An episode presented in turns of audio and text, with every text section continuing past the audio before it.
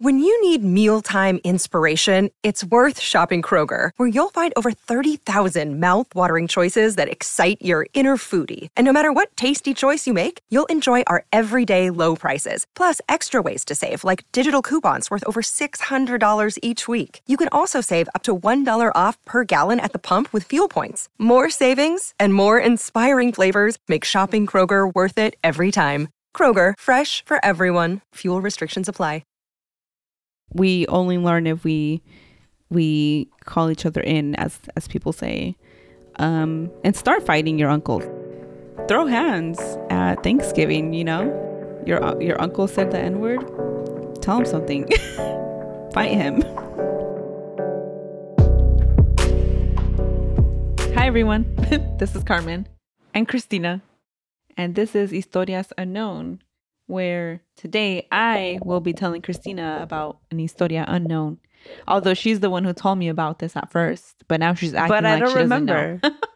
no, I didn't remember telling you about it. So this is still a little unknown to me. And I've I've forgotten a lot of what you shared, except that it was horrible. Because uh, everyone, this is the step number two of recording this. yeah, yeah, we had some technical difficulties the first time around, Carmen's computer just shut down. but it stopped before that.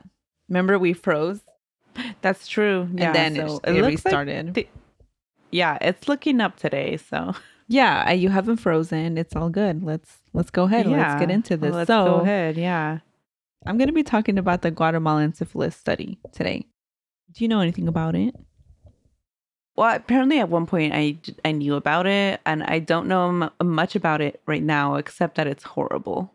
Yeah, and I I don't think you knew I need I think you knew it happened and so that's why you added it to the research topics and then I was like, "Oh, let me look into this." You know what? Yeah. You're right. You're right. But I've I had not looked into the details of it at all. Um. So yeah, yeah. That's all I know about it. Well, let me horrify you today and Thank our you. listeners Yeah. about this. Perfect. And let me preface this entire episode by giving you a trigger warning for everything possible. Everything in existence. Yeah. And now that that's out of the way, um, so in 2003, everything having to do with this came to light in 2003. Before this, nobody knew it even happened. Wild. Yeah. And, uh, uh, I can't. I have no words. hmm So in 2003, a historian at Wellesley College named Susan Reverby discovered the Guatemalan syphilis study while she was researching another horrible scientific experiment uh, called the Tus. Last time I knew I was saying this wrong. Tuskegee. Tuskegee. Yeah. the Tuskegee experiments. So just to like very very briefly touch on those. So those experiments involved black men who had already contracted syphilis and they were being told by medical professionals that they were being treated for their medical condition, but in reality they were receiving placebo uh, medication because the doctors were more interested in learning how their bodies would degrade from syphilis instead of treating them. Yeah, and the worst part about that study, no, I mean, there's so many horrible things about it, but one of the worst things is that penicillin was already a widely known treatment for syphilis. So they could have given them medicine, and some of them didn't even know they had it, like they weren't told. Well, most of them didn't know what syphilis was. They just they would describe the their Oh, illness yeah, as, bad, blood. Yeah, jinx. Whatever. No. But yeah, they they had a treatment and they didn't care to use it because they wanted to see what happened to people. And you know, black people were expend were are expendable to these people. So yeah, yeah. To medical uh, institutions slash Mhm. prestigious universities. Yep. Yeah. So when the truth about those experiments came to light, it was immediately stopped and a major lawsuit was filed. Eventually, the victims and their families were compensated, although, of course, I mean, nothing could ever truly remedy these injustices. And unlike Mhm. unlike those that suffered uh, from the Guatemalan experiments, they at least received some kind of compensation. But again, that is not, I don't make know, up for anything. yeah. So the Tuskegee experiments, I think, began in the 50s and then weren't discovered until the 70s. Yeah. Uh, so, like the Tuskegee experiments, the Guatemalan research began with the goal to understand the effect syphilis and other STIs had on the body and to test whether the like existing treatments were effective. And it turns out that one of the key researchers who later participated in Tuskegee was a key figure. I said that weird in the Guatemalan A syphilis key figure, yeah. figure, What a surprise, though. right?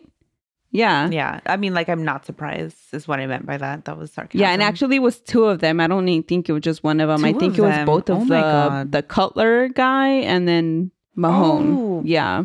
Right. I want to say it was both of them. So interest in syphilis research research grew mainly because of World War II.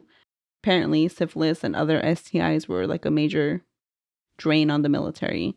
So, and I, I think you remember seeing those like vintage posters. Oh, the yes, yeah. That's one of the things I remember the most about learning about World War II was the very interesting posters about like uh I don't know, sex workers and like a a navy person in like a vintage, you know, navy uniform and yeah. yeah, and they were like, "Don't." I don't know. I forgot what how it was worded. Don't don't, like it was not word. You know what? Hold you know on. what? Yeah, to look one up. One of these. Yeah. Let's see. While you look it up, in 1943, a report found that new gonorrhea infections cost the army 7 million working days each year, and the cost of treating the infections were around was around 34 million dollars. Damn. Okay, so here's one. We fought in the open. No, sorry. This is yeah, yeah. We fought in the open. Bubonic plague, yellow fever, tuberculosis, now venereal diseases, and it has like these drawings, but that's not even one of the best ones. Hold on. Yeah, there's Um, better ones. yeah, I looked at the wrong one. Sta- stamp out venereal disease. Use prophylaxis. No, there's better ones. Where the fuck are they? VD can be cured, but there's no medicine for regret. That's a good one. yeah, the best ones I will have a this. layer of shame in them. Yeah. Okay. Uh, exposing yourself to a VD without taking a pro prophylaxis means that you are a saboteur. Whether or not you get a venereal disease, you are gambling with the freedom of your country by your Ah, carelessness. There you go. There, there you go. Yeah, I'm That's the gonna- shame I was looking for. Oh, what is a probably can't see it. saboteur? I can kind of see it.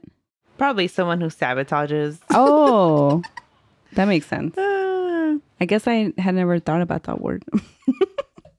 crossing your fingers won't prevent venereal disease. uh, he picked up more than a girl. he picked up a venereal disease. Ooh, men who know say no to prostitutes. that that I remember seeing that one. Ooh, do not like that And one. it- and I'm gonna save it. It's not like like sex workers were just walking up. Were they? I don't know how they conducted business back then. But were they like walking up to them or were they being seeked out? Sought out. That Sorry. too sought out, but um, I mean, this is a whole nother topic, but Oh, I know Uh, sometimes it was like a whole it was the only thing you could do in like certain countries. And in some places i want to say and i don't know if it was united states military forces probably i wouldn't be surprised but i know for a fact other military forces had women that were gir- and girls that were forced to stay in the camps that they were at um, to Mm, perform sex work mhm. um, like japan I was gonna say I've heard of the of Japan doing that. I think it was to China, wasn't it, or other smaller countries? korean women Oh, okay. hmm Awful, awful stuff. Awful, yeah. So yeah, most of the the best, uh, advert not advertisements, whatever they're called. Propaganda posters. Yeah, yeah, know. involved misogyny and shaming. Yeah. So back then, the treatment that was used was usually ineffective because it burned upon application. So people were less likely to comply with it. And because of that, researchers became interested in preventive measures, which is the prophylaxis now that you keep referring to. It Yeah. was like a preventive thing, supposedly. But or is that the one that burned? I don't even know. I don't I remember. shouldn't have burned. It would have been. I don't know. Actually, I don't know what it was like back then. Mm. Well, I would. I imagine pills when I hear uh, pills or vaccines when I hear prophylaxis. So, that means like preventative treatment, no? but it does mean preventative measures. Yeah, yeah. Oh, okay, okay. Then that's what they were interested in, in in Okay. studying. Um, and yeah, and specifically in medication that could prevent the disease once people were already exposed to it. So initially, the research committee agreed that it was scientifically important to do this kind of research, even though it would require them to introduce STIs to people that were previously unex- previously unexposed, and they knew this kind of testing would not be popular with the public. Um, so they agreed that only volunteers who were informed about the risks and provided their informed consent could be used. Informed. Yes, informed consent. Emphasis on informed. um, so it was concluded that the best place to conduct the experiment was a prison. Um, and I didn't write it down because I didn't know how to pronounce it, but I think it's like Terra Terre or Terra Hot or something like that. Ah, I don't know. It was it's in I want to say it was in Indiana, but now I don't remember because I didn't write it down. it was somewhere in the Midwest. Um, so the researchers thought that the prisoners would participate out of patriotism, which is weird because who thinks of because who thinks of prisoners as patriotic? Like that's I, weird. I don't know. Uh, yeah, the last thing I would want to do if my my country that I reside in imprisoned me for something is be patriotic. I don't know. hmm So in reality, they participated out of boredom. oh yeah, I did write it down. Terre Haute. It's spelled H A U T E. Haute. Terre Haute. I don't know. Hot, I think. Um. So yeah, it is a federal prison in Indiana. Oh, you were right. hmm I did remember. So the research the researchers exposed prisoners to bacteria that caused gonorrhea and then gave them medication to prevent them from contracting the disease. But within 10 months, uh, the researchers realized that this wasn't working. Before the researchers could test preventative medicine, they first had to show that they could infect the subjects. And so they were depositing strains and concentrations of gonorrhea on the sub- subject's sex organs, but they weren't producing any actual infections. Um, so the researchers came to the conclusion that there was something about the actual act of sex that made gonorrhea easier to transmit, but they couldn't conduct that kind of experiment in Indiana where sex work was illegal. Mm-hmm. And while the experiments on prisoners were being conducted, penicillin was becoming recognized as an effective cure for STIs. But the researchers still had, had some questions about it, like uh, could penicillin be used again if a patient was reintroduced to the same or different strains? Uh, did it provide immediate relief or was it a cure? And could it be used preventatively after exposure? So, because they still had questions about it, they decided to continue their research and they ended up choosing Guatemala. Interesting that they decided to go to a Central American country. Yeah, well, they got that idea from a Guatemalan physician. Fucking fucking fucking Dr. Juan Funes. Funes probably. Yeah. little Uh, bitch. so he had been involved in the prison experiment and he suggested that Guatemala would be ideal because sex work was legal there and sex workers were mandated to complete health inspections twice a week. so they would know who who has it already. Yeah. So at first Cutler planned to conduct the researcher sorry, the research, not the researcher. What am I saying? um he planned to to conduct the research out of a prison setting just like in US, but when he arrived to Guatemala in 1960 in August of 1964, the country was going through a huge transformation in which the decades long dictatorship had just ended. And the new government was hoping to foster a relationship with the US. And Cutler became a huge part of that by helping to build labs, train doctors, provide supplies.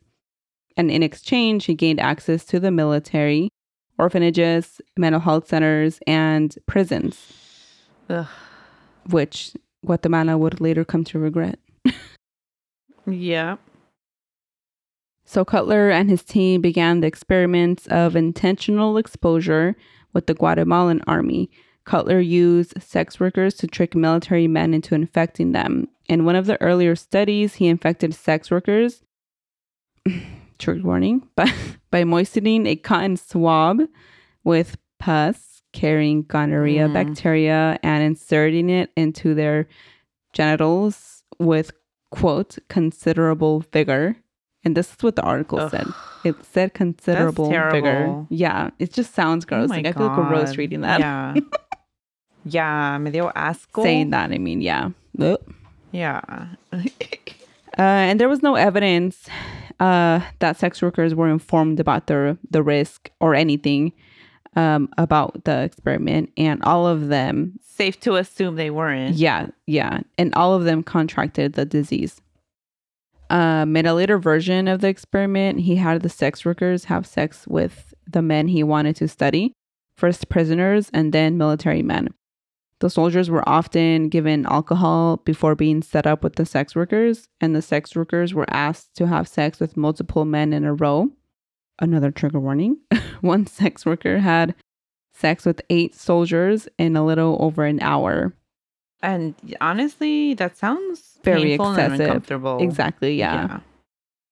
Uh, these soldiers were never informed that this was part of an experiment, meaning they never Oh, gave God. informed consent. hmm That word we kept saying on the beginning of the Right? of this Yeah. episode, informed consent. Wow. And and because they never gave their informed consent, the entirety of the experiment obviously is unethical. Yes. Cutler, in the meantime, knew that his experiments would be frowned upon. um, only a month into the to intentionally exposing soldiers to gonorrhea, he received a letter from a colleague acknowledging, acknowledging that his type of research could not be conducted in the U.S. In another letter, so they knew. yeah, they knew what they were doing was sketchy. In another letter, Cutler wrote that they should keep the research a secret, and then he also wrote about There being. it is. hmm He also wrote about being concerned about the project being discontinued if like people found out what they were doing. And in the article, one of the articles that I used for the research, they kind of like emphasized that research ethics were unambiguous at that time. But even if that was the case, I mean, which it was, the experiments were still legal by Guatemalan penal codes because it was a crime to purposely transmit venereal disease to another person. Mm. hmm and per the penal codes, doctors who were aware that their patients were infected and did nothing to prevent transmission were considered accessories to the crime. Mm, wow. Yeah. Um, but even though it was And see, that's um that's the thing because people hearing this will say, well, not hopefully not our listeners, but some Mhm. people about these studies and about the Tuskegee studies, they'll be like, oh well, times were different back then. All studies were like back then. Okay, then why were these people hiding, purposely hiding what they were doing? exactly, yeah, They knew it was wrong. yeah, because you don't hide things that you're not, you know, ashamed about, hmm Yeah, or you know, exactly. And although it was clearly illegal for them to be doing this kind of shit, Guatemalan physicians and authorities and the Ministry of Health knew about the experiments and did nothing to stop it at the time either. Yeah. And then, I mean, there was everybody, a, everybody failed these people. yeah, and yeah, and in, I guess I do want to note too that there was, I don't know what Guatemala Guatemalan like authorities could have done if they had tried to act on it or not to prevent it because there was like a inherent imbalance, Imbalance. there as well. Yeah. Yeah, hmm that's true. So back to the research, um, things only got worse. so um, Ugh. yeah, Cutler's experiment using the sex workers didn't actually accomplish much uh, because none of the soldiers contracted gonorrhea. So then he began using artificial inoculation. So he would do this, mm, trigger warning, by placing infected biological material on the surface of the subject's genitals, like he had in the US prison experiments. But soon he Mhm. started to perform something called the deep inoculation by inserting the pus deeper into the patient's urethras. and Oh, rates of infection soon escalated. Uh, and then it got even worse because he expanded his research to the only psychiatric hospital in the country called Asilo de Alienados. That name, the Yeah. asylum of the alienated. Mm, yeah. Mm. It's giving problem problematic. it, it is.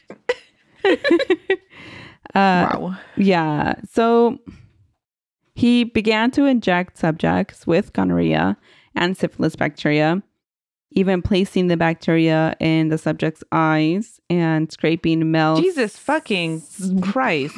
I Oh know it's God. horrible. It's like basically torture at Th- this why? point. This is this is literally just doing it for like what if? Like why? Exactly. In what instance would anyone have that even happen? Yeah. Oh, God. Yeah. So he also started scraping male subjects' penises with hypodermic needles and dressing their injuries. There's a gnat in here. Dressing their injuries with material covered in syphilis bacteria. Oh my God. and female subjects. And and were the were his study his subjects at the prison already not enough or what? Like why did he have to go and do this somewhere else? on I top guess of not. He was already doing it. yeah, it's truly That's even worse. like why? yeah. Yeah. Yeah. What was the reason? What was the reason? Thank you. um, as Cardi B says. So, hmm uh, so female subjects uh, were told to swallow syphilis solutions, and sometimes subjects were injected with infected pus in their spinal cords. Oh my God. Why? Mm, well, you're gonna just keep asking yourself that question. Yeah. In one horrible case, a subject named Berta was injected in her left arm with syphilis, and a month later, she developed small red bumps in her injection site, and then later lesions. No, that's not right. Les- Lesions. lesions, lesions on her limbs um, started developing. Yeah. So the research team treated her three months after being infected, but Cutler wrote in his notes that it looked like she was going to die. And the same day that he wrote this note, researchers put gonorrhea pus in her eyes Uh, and infected her with syphilis. Oh my God. Oh, because the whole time they were doing gonorrhea. Yeah. And now they were like, let's give her this too, even though she's on the brink of death. Exactly. Yeah. I can't. Um, soon, her eyes filled with discharge and she started bleeding from her urethra. And then she Oh died days after that. Oh, oh and gosh. it is just if if I mean everything that we know so far shows how what is the word for like when people are treated as dis oh disposable that's the word I'm trying to think of like You does it not show how disposable these people were to them oh, yeah. Yeah. and several patients died after being involved in the study Ugh, of course. Yeah. So, um, only two months into the experiment, interest in preventative treatment began to fade because penicillin was such an effective treatment. So, everything yeah. they did, on top of being cruel, was pointless. Horrible. Because there was already medicine to treat yeah. this. Yeah. So it's like, who cares what it does? Just give people medicine. Exactly. Like, why do we? And the horrible Yeah. thing, it's like we going back to Tuskegee, is that this was earlier, and already this research was kind of like moot because penicillin was an effective treatment already, Yeah. and that means Yep. that I don't know the by the time they got around to doing the Tuskegee experiments, penicillin was like a It was- true and tested medication. ex- So it was like, yeah. why? Even more like Why? why again? yeah. Um, so yeah, interest in studies like that began to fade, and soon after that, the surgeon that originally supported Cutler's work was replaced, and Mahoney wrote to Cutler stating they needed to get their ducks in in a line, or ducks in line, whatever the saying is. Ducks So- in line, I think. I don't know. Yeah. So again, they knew what they were doing was wrong. Yeah. You don't write letters like that for no reason. Exactly. Yeah. And only a few months after that, Cutler concluded his research and returned to the US, leaving one American researcher and some partners to continue the experiments in Guatemala. So, some subjects continued to be monitored and kept testing positive for STIs, and it wasn't clear if they were ever given treatment. Mhm. Probably not. Probably not. I think we can assume that. Uh, Cutler, yeah. Cutler wrote about his findings in 1952 and 1954, but his reports were never peer reviewed or published, and none of the collaborators on the project included any included any of it in their official reviews of STI research. So, doesn't it seem like they knew this shit was fucked up, so nobody published it or wrote about it in any public form? You know? Yeah, so this makes it all even more sadistic because then if it wasn't for science, then what the fuck was it for? Right? Like, Exactly. wow. Yeah. No, pues, No, pues wow. wow. Um, oh my God. Cutler went on to have a successful career, including, like I said earlier, the infamous Tuskegee experiments, which he defended like to his dying day. Little bitch. Yeah. He even became the dean of the Graduate School of Public Health at the University of Pittsburgh. And when he died in 2003, all of his papers were given to the archives. Ar- archives. Archives, yeah. I, I corrected myself. I'm You did, sorry. Yeah. English? Really? It's like, Okay. Archives is one of those words that I had never heard out loud until like, you know, a few years, several years ago now. mhm. But I had never seen the word or heard someone say the word out loud. So when I read it in my mind, it was archives. yeah. and then I heard it for the first time and I was like, oh shit, I've been saying that wrong. And you know, I don't think I knew us until I went ESL to folks, university Yeah, that's where I learned. when they talk about the library and everything the librarians can do for in you. one in one of my many attempts at college. I heard the word archives a lot. yeah. Yeah. Hey, at least you got something out of it. No degree, but I know how archives is pronounced. Archives, bitch. uh, so yeah, he died in 2003, and all of his paper papers were given to the archives of the school, and that is when Reverby found them and discovered the Guatemalan experiments. This is why they everything was hidden. discovered then. Yeah. Mhm. Wow. Wow.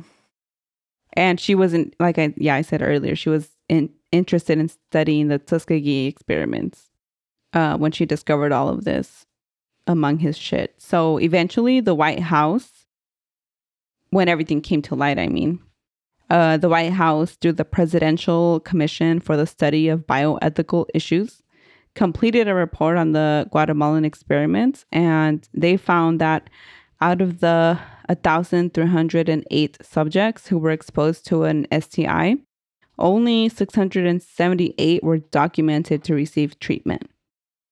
Wow. Wow.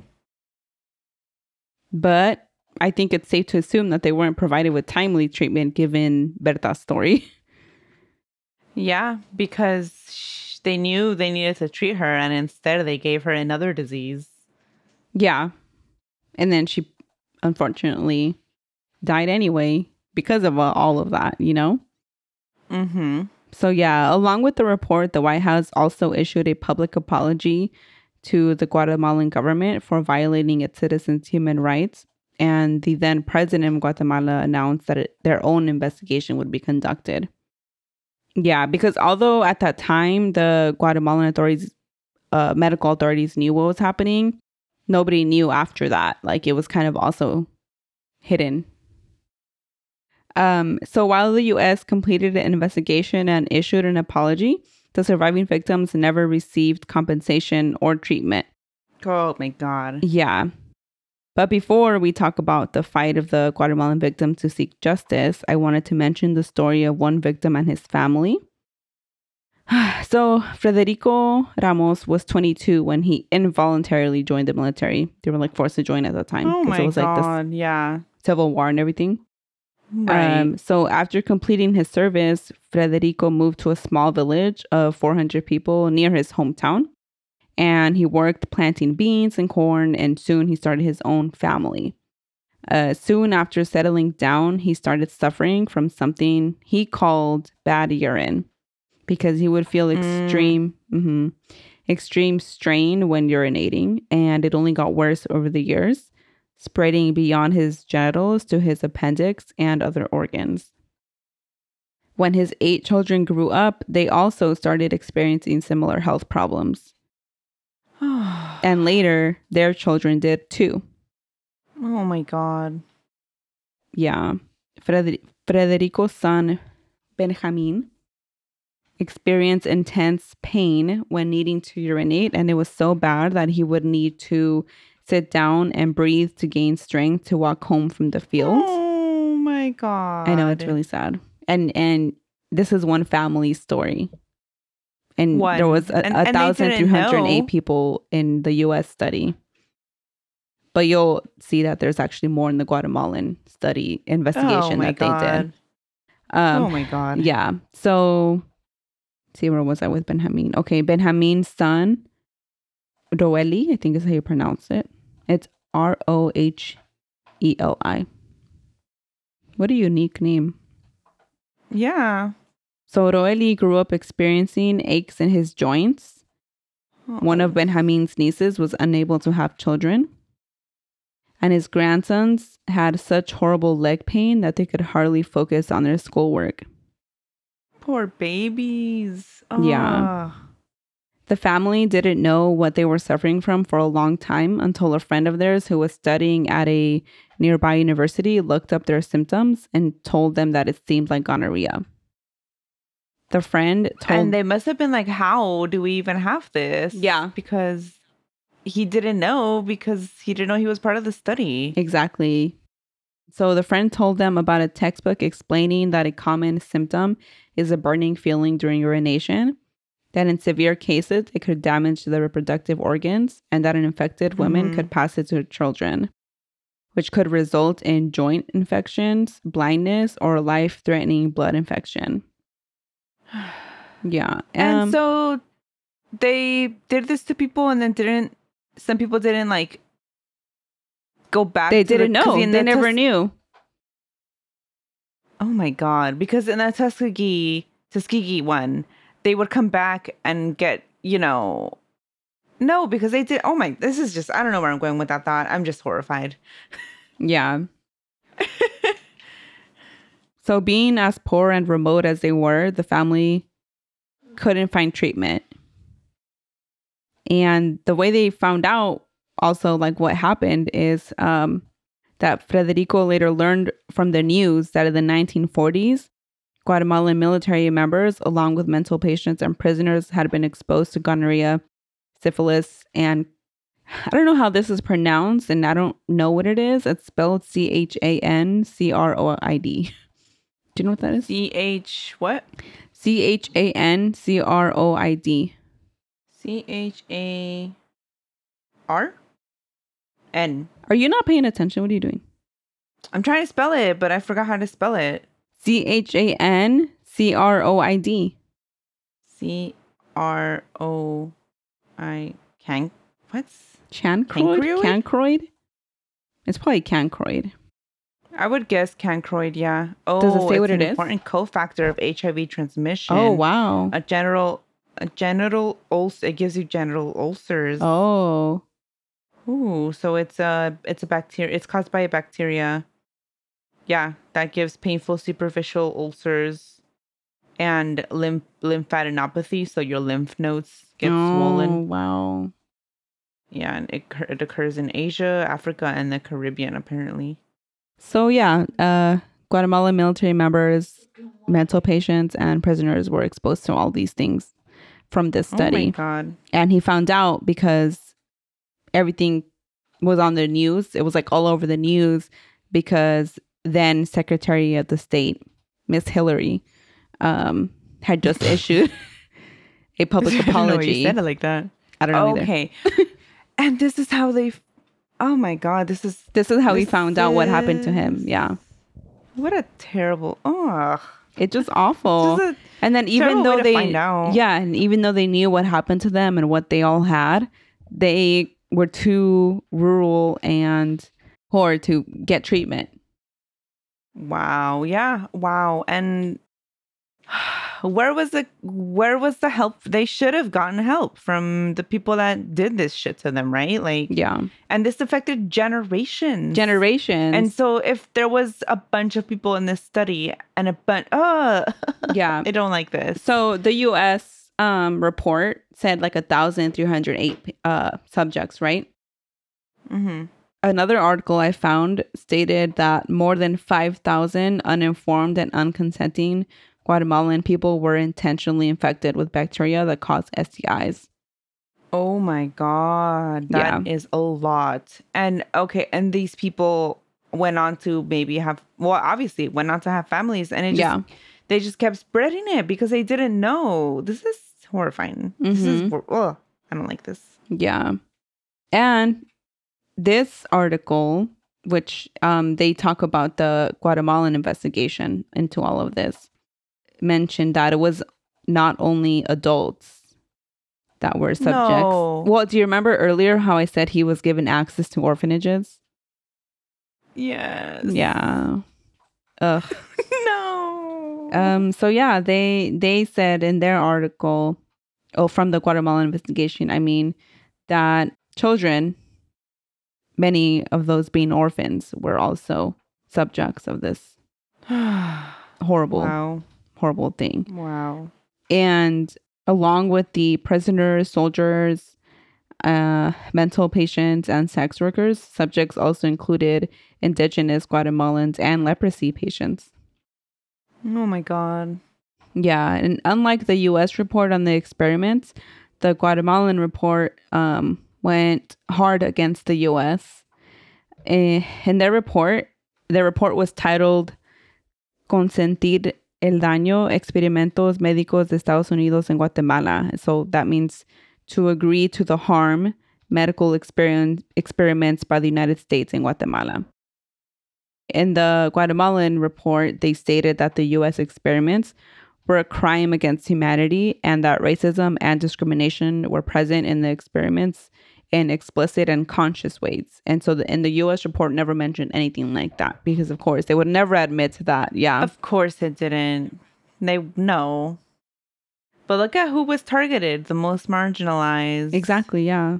Orphanages, asylums, indigenous people. Ugh. Prisoners, sex workers. Prisoners. Yeah, yeah.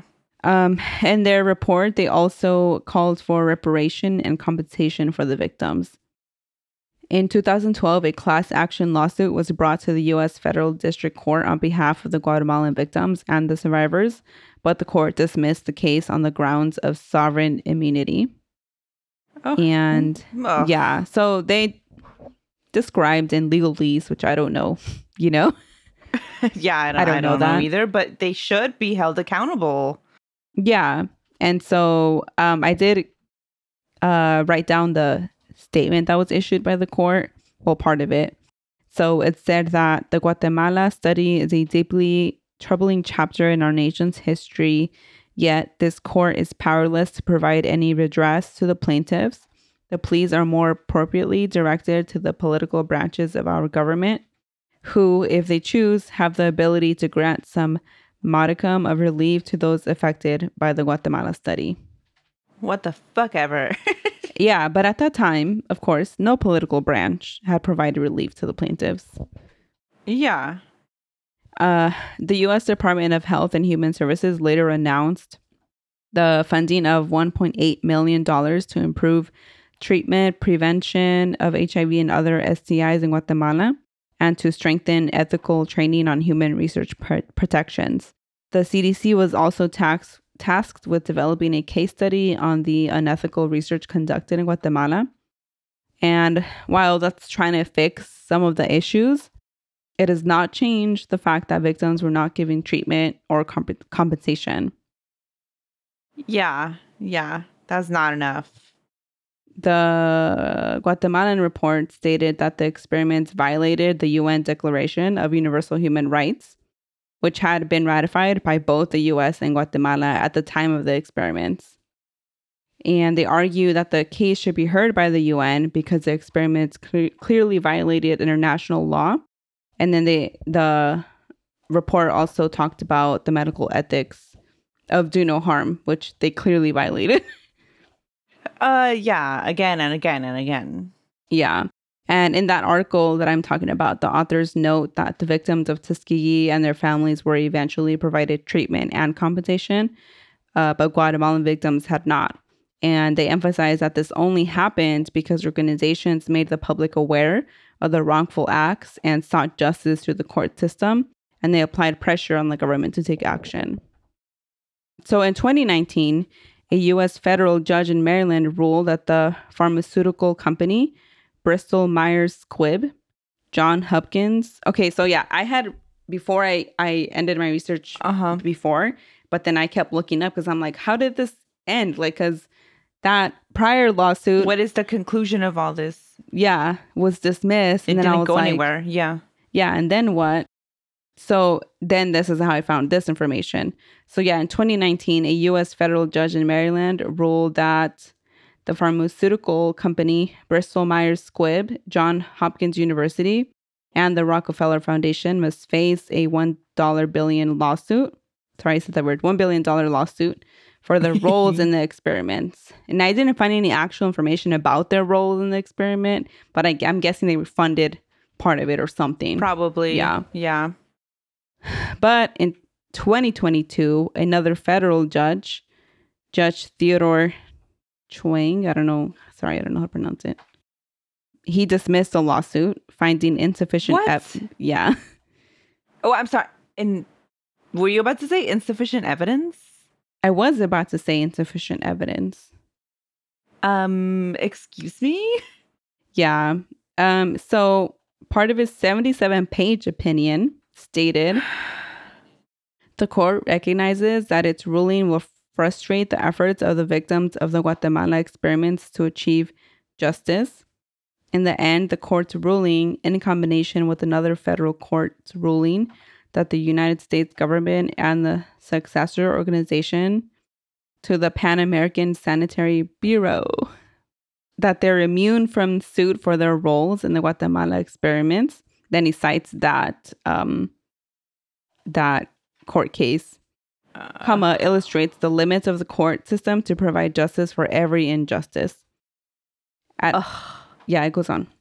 At other times in our history, when the United States government has engaged in egregious conduct against blameless victims, it has not only taken responsibility as it has in this instance through an apology by the President of the United States to the people of Guatemala. What?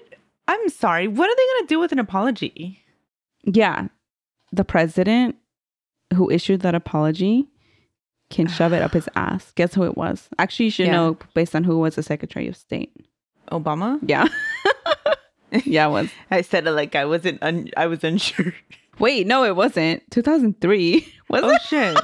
2000. Oh No, oh, she was wasn't. 2003. No. Fuck, now I feel dumb. No.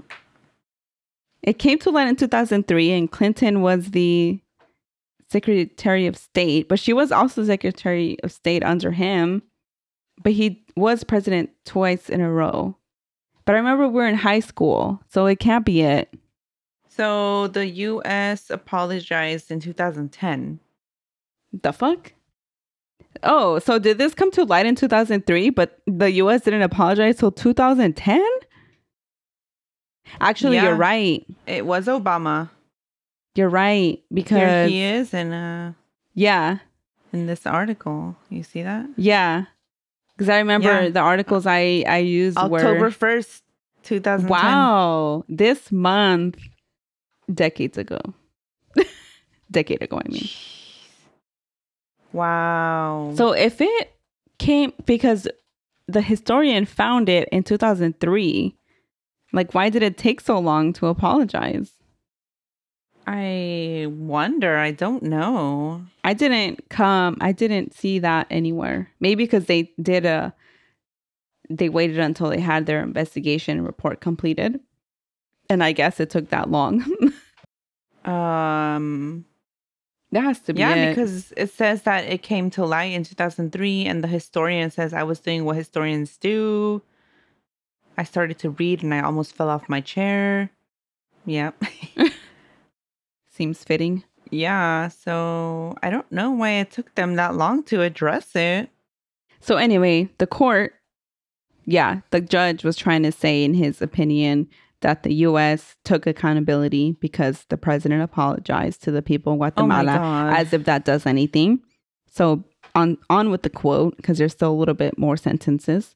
So um, he said after the whole apology part, but it has also found other means by which to compensate victims. Such actions demonstrate not weakness, but the greatness of a nation that strives always to. I can't even say this without like rolling my eyes. Is this is this relevant? Because I hate him um, already, and I don't want to hear his So I'm, words. I'm gonna finish. uh, okay. so yeah, a greatness of a nation that strives always to right its wrongs and My to ass.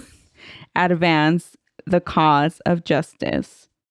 Whether any such remedy will be provided in this instance, however, is beyond the power of this court to grant. Oh my god. So it basically the same thing the other other court said. Like, Yeah, oh, it's it's basically beyond saying- the court. Yeah. hmm So yeah, that was earlier this year in April 2022. Oh my and god. I searched and searched and searched to see what happened after that, if anything, and I wasn't able to find anything. So, um, wow. We can assume that the victims and their families have not received any kind of compensation. Wow. And we and they can't even wow. say that this was so long ago that nobody's affected by it because we there are see still people. yeah. Like if this is left untreated, which it was, like the effects of it continue, continue as we saw in And Frederico's continue. case. Yes. And it's like Mhm. I had no idea idea about the joint issues that can happen because of that, you know? Yep. And so yeah, I cannot believe is- they haven't done anything. yeah. They can take that apology and shove it up their fucking culo because what is that going to do for anyone? Yeah. Wow. It's like that has not Wow. change what happened and that has not changed people's lives now who are still affected No. by this. Mm-mm. Wow. Was that everything? Yeah. Yeah, because there was no conclusion. This is terrible. This is where ah. wow. Um wow. I have no words other than that's terrible. Um what do, before we end the episode, do you want to address the the LA politician stuff or no? Um, I mean, we could talk a little bit about it just to say fuck Nury and the rest of them, but also to mm, acknowledge that our families and every that everyone has people like Nury Martinez in their family. Yeah, people were like, we don't claim her. She doesn't represent us. And it's like, oh, oh, now you don't want representation? Now she's not representation? Oh, and if people, No. I guess, don't know what we're talking about, they're Oh, sorry. Yeah. yeah, you can um, find information from IG from Latina Rebels. Um, you can listen to the Locatora, Locatora radio episode on it, their most recent episode. the the recordings are all on Twitter too, but essentially, uh, L.A. politician Nudie, whatever her name is, Martinez. and a few others, Martinez, were recorded saying horrifying things. I don't want to repeat any of it, but it's basically just super racist uh, towards Black people and Indigenous people, specifically people from Oaxaca, um, which always like bear the brunt of this anti-indigenous uh, rhetoric, even though there's other indigenous groups. Yeah, So it, it's just truly Yeah. disgusting, and I think it just it just goes to show the work that the um, Latino community, you know, still has to do. Yes, and then on top of that, also like you know, when when election seasons come up, it's always like, "Oh, look at this Mexican person running." And it's like, "Okay, but look at what they're doing. Look at who they really are. Like, who Yeah. gives a shit about rep- first politicians are never your friends." And yeah, they're gonna do horrible shit like this. Um, and yeah, for the people that you know were online, like, oh, this doesn't represent us. It, it does. This is this is what what it's like. You have to call this out. Um, and I I myself and it does yeah. it does represent us. Um, yeah, exactly.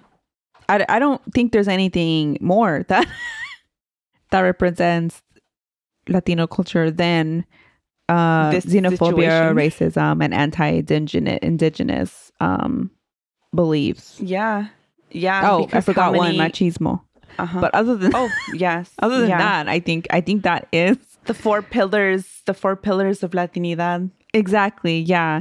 And I and I hear all the time from Black Latinos and um, indigenous. I don't want to say indigenous Latinos, but you know, Some people don't identify as Latinos; they just Yeah. ide- identify as indigenous. So yeah, so they they have been i think for years now talking about latinidad and uh how harmful it is and if a lot of people have moved even from identifying themselves as um latine latinx you know and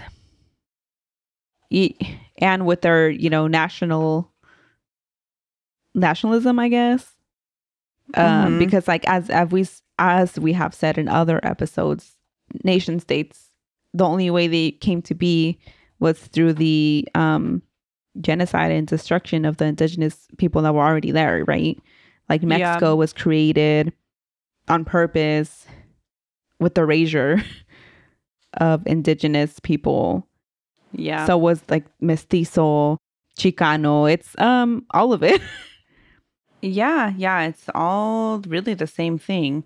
Um, and uh, there was something I was going to say about this. Um, oh, there was another thing a few couple months ago that came out that uh, Latino employees were being super racist towards Black employees in some. I don't know if it was a hospital. oh i never heard about LA. this It was LA. Of course it was though. Yeah, LA. they were, yeah, and that's not to say it. This is only LA because this is this is Latinidad.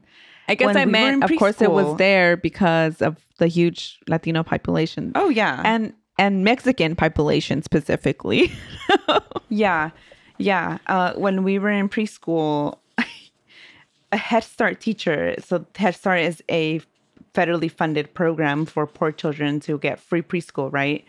Um, and this preschool teacher was telling students, us included, that black people were changuitos and what? and um monkeys. Yeah, you don't remember the story? No, I only know it because mommy told me years later. I don't remember it happening. Oh wow! We were four. and that is but- what but- Martinez, the words she used. This is exactly yes, chang yeah, calling them monkeys and and this uh the only reason is because or people found out is because we told mommy, oh, there's a monkey passing by, and she was like, what?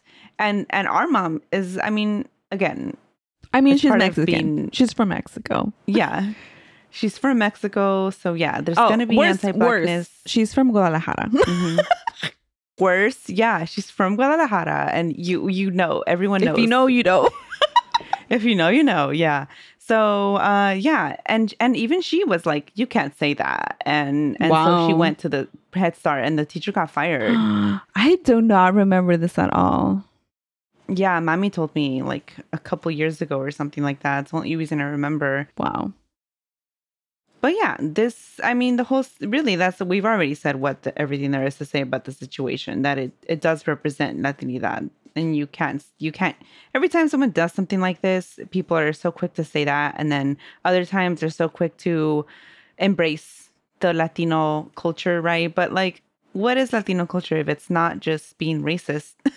Exactly. and in order for anything to change, we have to, first of all, own up to it, be accountable, um, identify the issues, and then work on it. But if you're, yeah you know, in denial or trying to act like this, this isn't Latinos, this isn't us, then we can never get to the place where we need to be, right? If you're not yeah acknowledging that it is us. Yeah. Yeah, and we all have biases. We all have things we have to unlearn. Yeah. Uh yeah, so I don't know. Let's start doing that. Um And I mean, like we we And we talk home. about Latino Yeah. issues. Yeah, it starts at home. Um, but you know, you won't hear us also like. I mean, you're gonna hear us always saying like, "Oh, that was anti-indigenous. That was racist. That was this and that." Like, because that's what I mean. That's what you need to do. You need to And- recognize that it happens. And we, you know, do it to each other if Cristina says something that's a little off. Don't. I'm just using I as an mean, yeah. example. I'm not saying you say things Here like I am that all the time. attacked. See, people see now. What is the reason for that? I'm gonna explore that. but it's like you said, we all have um, biases and things that we need to unlearn because of the culture that we Yeah. uh, grew up in, and there's nothing wrong with that, right? Right. But you know, we only learn if we we call each other in, as as people say, um, and start fighting your uncles. No, I'm just kidding. Uh, yeah. Throw hands at Thanksgiving. You know, your un- your Yeah. uncle said the n word. Tell him something. Bite him. Bite him. Throw the turkey. If you're eating turkey, I don't know. You're probably not, because. Uh, but yeah, um anything else to add before we wrap this up? It's getting late. Mm, I'm up past my bedtime. Ooh, yeah, I have no, stuff to do. uh, no, I don't think I have anything else to add. And and thank you for bringing that up because I was, you know, not I I already forgot about it. no, I'm just kidding. I didn't forget about it, but I was gonna bring it up because I didn't know you wanted to talk about it. I, f- I figured we should just because of the topic of the podcast, you know. yeah, yeah, no, Yeah. that was good. I meant to bring it up on a spooky tales and I forgot. So Mm, no worries. By next recording it's gonna be old news, but But yeah, um if I mean if you made it through this horrifying episode, Yeah, and I'm sorry about it. thank you. Thank you for listening. Consider leaving a five star rating. Um, yeah, you can find pictures on this about the stuff we talk about uh, on Instagram. We're just historias unknown, and I also post threads on the stuff we talk about on Twitter, and that's historia unknown, no s because the character limit. yeah, thank you for listening, and bye everyone. Go do something Bye. nice for yourself after this horrible episode. Yeah, we all deserve it. yes. Bye. Bye.